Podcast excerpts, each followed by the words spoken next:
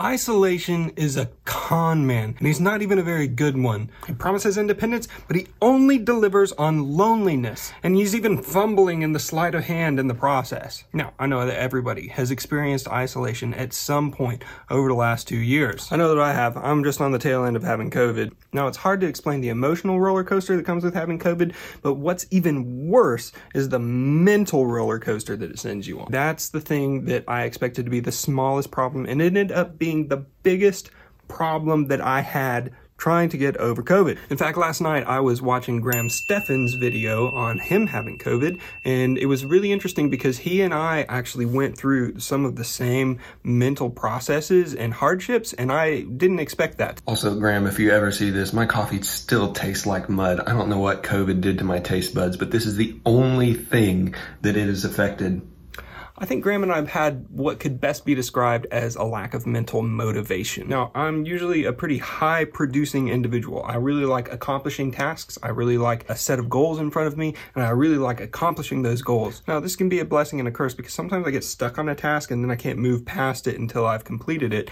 And so when I have days in my office where I don't get a lot done, it really leaves me feeling unfulfilled. But on the other hand, on those days when I do have a lot of tasks and I get to accomplish a lot of them. There's a ton of dopamine rushes, and I feel like my life has a lot of meaning and a lot of purpose, and uh, it's really fun. Now, this is great for the fact that I work in a church, and so a lot of times when uh, I accomplish a lot, it helps other people. It can help with their spiritual walk, or it can help with their worship, or um, or their understanding of God and Scripture. So enter COVID, and all of that just stopped. Now, I was kind of prepared for it mentally because I, I understood that when I got COVID. There was going to be a couple days where I just wouldn't be able to do anything. And so I was just ready for that. And I was like, all right, I'm just going to shut myself down, compartmentalize all of the productivity that I want to have, and just get over having COVID and then get back to work. Because Omicron is just the weak version of COVID, and I'll be back to work here in a couple of days, and I'll be in my house, and I'll have all this creativity, get a ton done, and yeah, none of that actually happened. Uh, you see, my original quarantine day, uh, which got moved because of the CDC guidelines, is supposed to end tomorrow, and I'm just now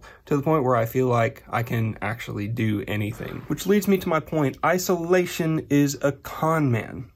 Isolation promised me a lot of productivity, some space where I could have some mental clarity, and instead it just delivered on me feeling really unfulfilled over the past week. I feel like I've got mental mashed potatoes and I'm already starting the new year behind. And that's not exactly how I wanted to approach this new year. I really like New Year's. I really like it and I'm not liking it right now. So what are what's the so what's the antidote? Uh, there are three things that I am actively trying to do right now in order to help me to come outside of this isolation and uh, and to feel a little bit more like living a rich and full life in 2022. Number one, I am canceling all of my pity parties. I've had some doozies of pity parties, and I am just canceling them. Feeling sorry for myself isn't helping anyone. It's really not helping my kids or my wife. And so I am canceling all pity parties for Jason. The hardest bit in all of that is complaining. Uh, you can ask my wife here in the next couple of days if I've gotten any better about all of the complaining because I know that I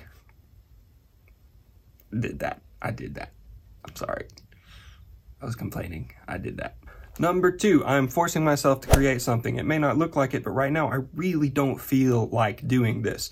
But uh, there's an old songwriting adage that says you don't write when you are inspired, you write until it's inspired. And in the same way, I'm not creating a video because I feel particularly inspired. Rather, I'm creating it hoping that I can make something that feels inspired later. And then number three, I am kicking isolation out because I do not have a government mandate saying that I need to be isolated in my house right now, I am actually in my office.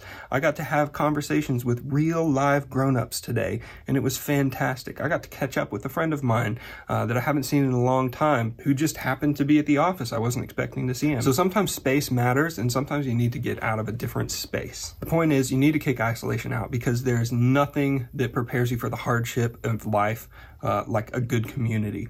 And so getting involved in a good community can really help with that. So three things that you can do in order to kick isolation to the curb. You can cancel your pity parties, you can create something, and you can just decide to kick it out. I hope that you don't have COVID. And I hope that you don't have any type of self imposed isolation in your life right now. But if you do, I hope that these t- three tips really helped. If you'd like to join me in really taking a stab at isolation and creating a kingdom honoring culture in your church and in your life, I encourage you to pick up my 31 day community boot camp. We're going to be doing this in January, starting January 1st, me and my family. So you're more than welcome to join along with me, or if this is sometime in the future, just pick it up where you are. 31 days to see some noticeably better community in your life.